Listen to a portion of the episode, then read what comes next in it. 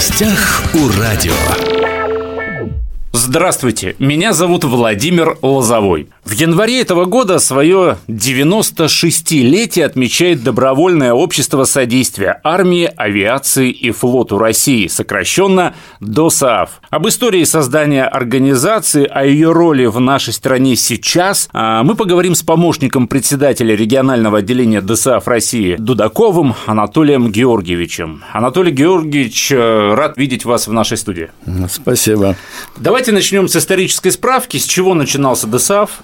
Ну, как известно, сразу же после победы гражданской войны возник вопрос государстве о защите ее завоевания, ее рубежей. После конца 18 года стало понятно, что нужно не только иметь армию, но и поддерживать со стороны всего гражданского населения. Начали создаваться в 23 году первые оборонные организации. Это было общество содействия обороне, Затем в 23 году был создан добровольное общество содействия авиации, или как она тогда называлась, общество друзей воздушного флота. И параллельно рядом создавался Доброхим. В будущем это, в конце концов, стало нашим МЧС, одной угу. из частей его работы.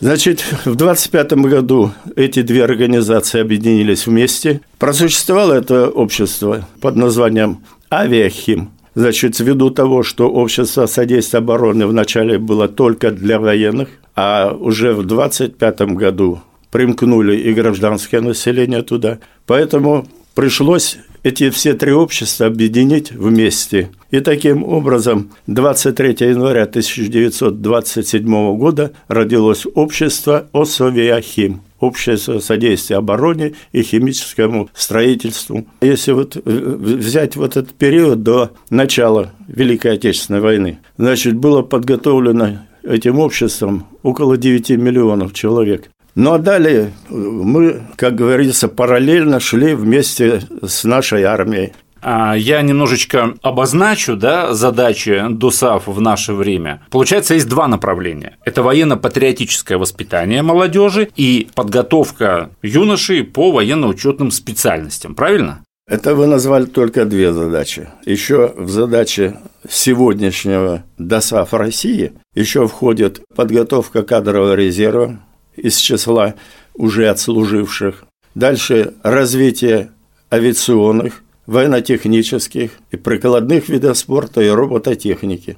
То есть возьмем военно-патриотическое воспитание. Вы уже сказали, да, о том, что вы работаете с близлежащими школами, в частности, да. И поддерживаем связь э, э, с другими, с другими организациями, которые тоже культивируют в своей деятельности патриотическую угу. работу. Проводятся, значит, э, уроки мужества, ну, в частности, по Ленинградской блокаде, по Сталинградской битве, по афганским событиям. Это все э, проходит с показом документальных фильмов по этим теме. Кроме того, мы на эти мероприятия приглашаем участников Тех событий. боевых действий Итак, чем сегодня занимается ДОСАФ помимо военно-патриотического воспитания? Вот какие направления подготовки да, предлагает региональное отделение ДОСАФ молодежи сейчас? Я про те же самые военно-учетные специальности хочу поговорить. Ну, по военно-учетным специальностям у нас работает пока две школы, значит, Комсомольская на море автомобильная школа угу. и э, учебный центр регионального отделения ДОСАФ России Хабаровского края в городе Хабаровске. Комсомольск на море ведет один вид подготовки – это подготовка водителей транспортных средств категории С.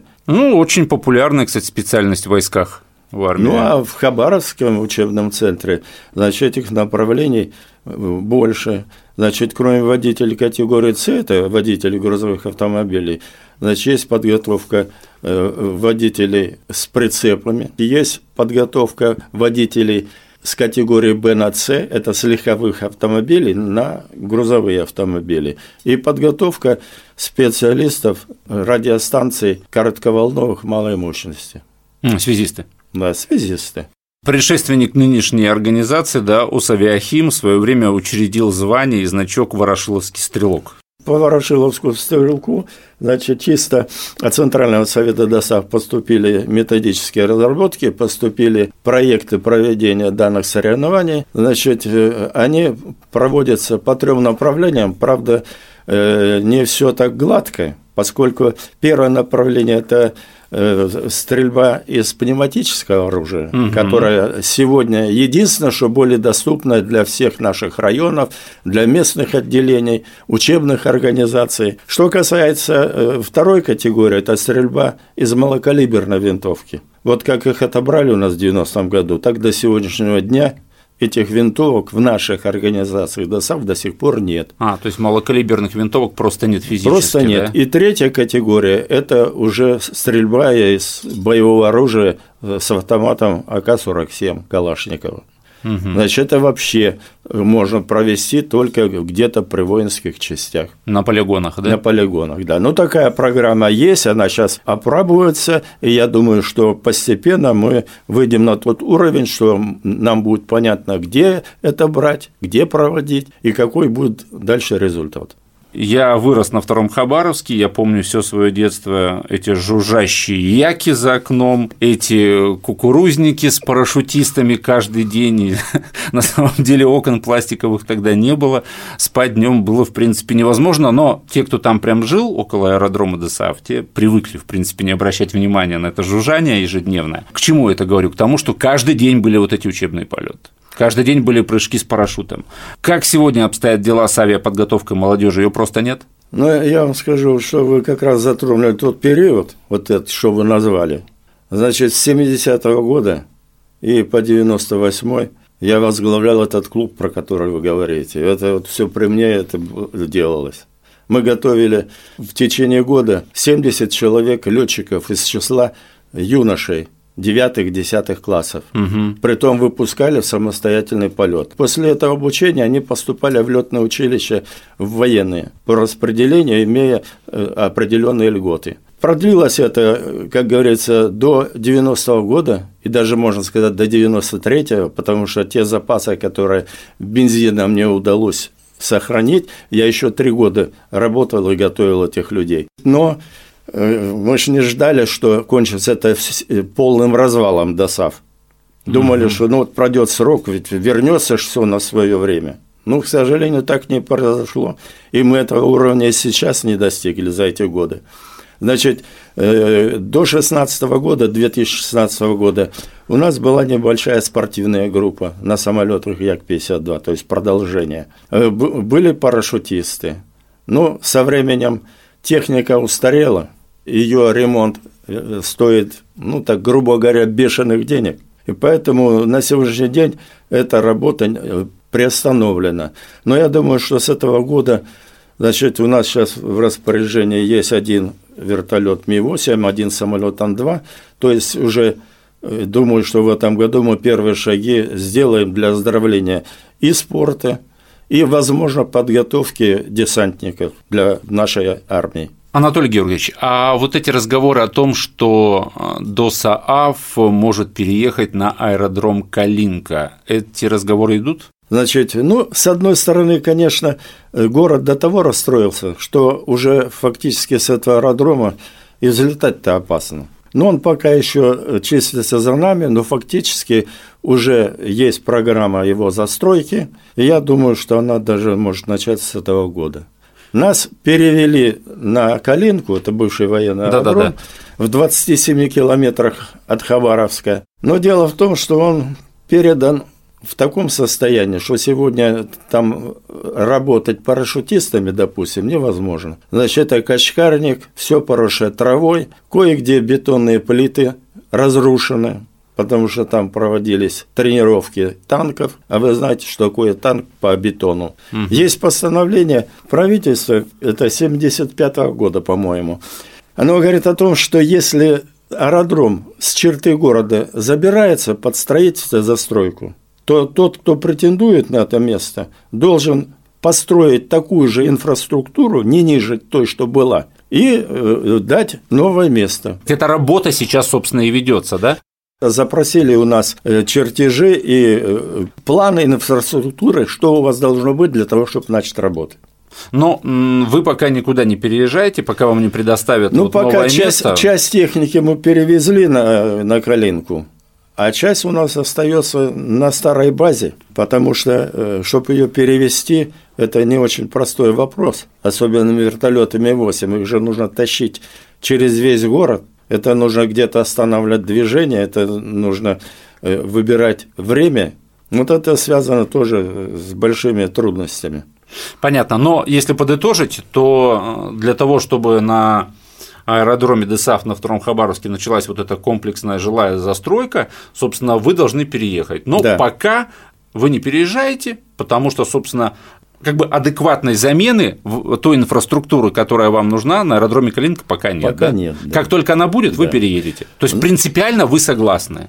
Вы просто ждете. Принципиально, да, мы согласны, потому что место для сегодняшнего дня, оно действительно неподходящее. Ладно, вернемся так к подготовке все-таки а, молодежи к службе в армии. Вот вы сказали, да, что региональное отделение ДСАФ в Комсомольске в Хабаровске готовит водителей, и не только водителей, связистов. А как вообще это происходит? Какой алгоритм действий? То есть это же для юношей, для допризывников э, предназначено в том числе? Да, мы берем вот э, призывников возраста 16 лет, и по направлению военкоматов они у нас проходят подготовку под э, этими специальностям военно-учетными, о которых я выше говорил. Ага, то есть молодой человек, 16 лет, через два года ему в армию, он решил выучиться на, допустим, водителя категории С. Да? Да. Он идет в военкомат в свой районный и говорит, я хочу в ДСАФе выучиться на водителя категории Нет, С. несколько по-другому. Значит, существует учет в военкомате призывной молодежи. И есть разнарядка, есть план, который спускается с Министерства обороны. И э, эти люди стоят на учете, и при достижении возраста призывного, они через военкоматы формируются группы, мы эти группы принимаем, участвуем в их, как говорится, организации, и потом уже они переходят к нам полностью на подготовку, пока не получат водительские права. Это бесплатно. Это бесплатно идет за счет Министерства обороны. Если человек, э, молодой человек выучился, да, а потом по какой-то причине он э, в армию не пошел, не знаю, в институт поступил или там вдруг он по медицине не прошел, он ни, ничего не должен возмещать за обучение. Нет, нет? Такого возвещения э, не предусмотрено, поскольку он несовершеннолетний, ему нет 18 лет, у него нет своих доходов, Поэтому вот этот вопрос с них не возьмешь никаким образом. Как вы оцениваете перспективы развития организации ДСАФ? Ну, надеемся это, конечно, на лучшее, потому что э, перспектива, она сама собой напрашивается. Вот сейчас смотрите, до чего дошел авиамодельный спорт. Ведь первые беспилотные аппараты появились именно с авиамодельного спорта. Ну, И да. уже тогда было ясно, что если загрузить этот дрон просто какой-нибудь взрывчаткой или фотоаппарат установить, видеокамеру, и сейчас мы видим то, о чем мы думали в 80-е годы, оно сегодня используется на полную катушку. И вот в связи с этим, значит, сейчас у нас рассматривается вопрос о подготовке пилотов, э, внешних пилотов по управлению и обслуживанию этих э, дронов. Вот это у нас перспектива подготовки. Но я думаю, мы должны вернуться к подготовке э, стрелков ВДВ, парашютистов.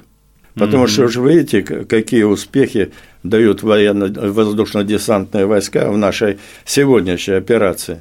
Анатолий Георгиевич, как вы можете оценить, вот насколько сейчас популярна ваша организация ДОСАФ у молодых людей? Она, конечно, не та популярность, которая была раньше. Это связано с тем, что если в советское время вся эта подготовка велась бесплатно, то есть на это выделялись средства э, от государства и на ремонт авиационной техники, и на приобретение парашютов, и даже стартовые завтраки давались. Угу. То сегодня картина другая, за все надо платить. И вот все, кто к нам приходит на прыжки, мы вынуждены с них брать плату, потому что иначе ДОСАВ прекратит существовать. Это вы говорите о тех, кто приходят с военкоматов, как бы по направлению с военкоматов? Нет, это я уже говорю о простых спортсменах. О простых спортсменах. Массовая подготовка. Да. Но здесь как бы коммерция, понятно. Она сейчас есть, эта массовая подготовка, но не в том количестве, которое была. Потому угу. что все таки прыжки дорогостоящие – вот если э, за него платит организация какая-то, одно. А если он приходит сам и платит за прыжки, а плата уже доходит э, одного прыжка где-то в пределах 4 тысяч. Что касается подготовки спортсменов, вот если чтобы получить первый разряд, это он должен где-то выполнить порядка 300-400 прыжков. Вот помножьте на 4 и посмотрите, сколько он должен выложить денег из своего кармана. А военкоматы не направляют, да, до призывников? Военкоматы на, на э, пока, пока, пока это не приостановлено, приостановлено да. да? Э, она идет в целом по стране, она идет подготовка, но не всех клубов. Не во всех э, субъектах Российской да, Федерации, да? У нас она не идет только из-за того, что у нас не было нормальной подготовленной техники. Вот сейчас появились самолеты первые, отремонтированные, я думаю, что мы запросим эту подготовку. Ну, я думаю, что это очень важно, это очень правильно, потому что работа инструкторов ДСАФ, она кому-то в реальных боевых условиях, я уверен, не раз спасла жизнь. Итак, сегодня мы говорили о том, что в этом году свое 96-летие отметил ДОСААФ. А об истории создания организации, о ее роли в нашей стране сейчас мы поговорили с помощником председателя регионального отделения ДСААФ России Хабаровского края с Анатолием Георгиевичем Дудаковым. Анатолий Георгиевич, спасибо, что пришли. Спасибо. Уважаемые друзья, все наши записи есть на подкастах. «Восток России» представлен во всех социальных сетях. Всем самого хорошего. В гостях у радио.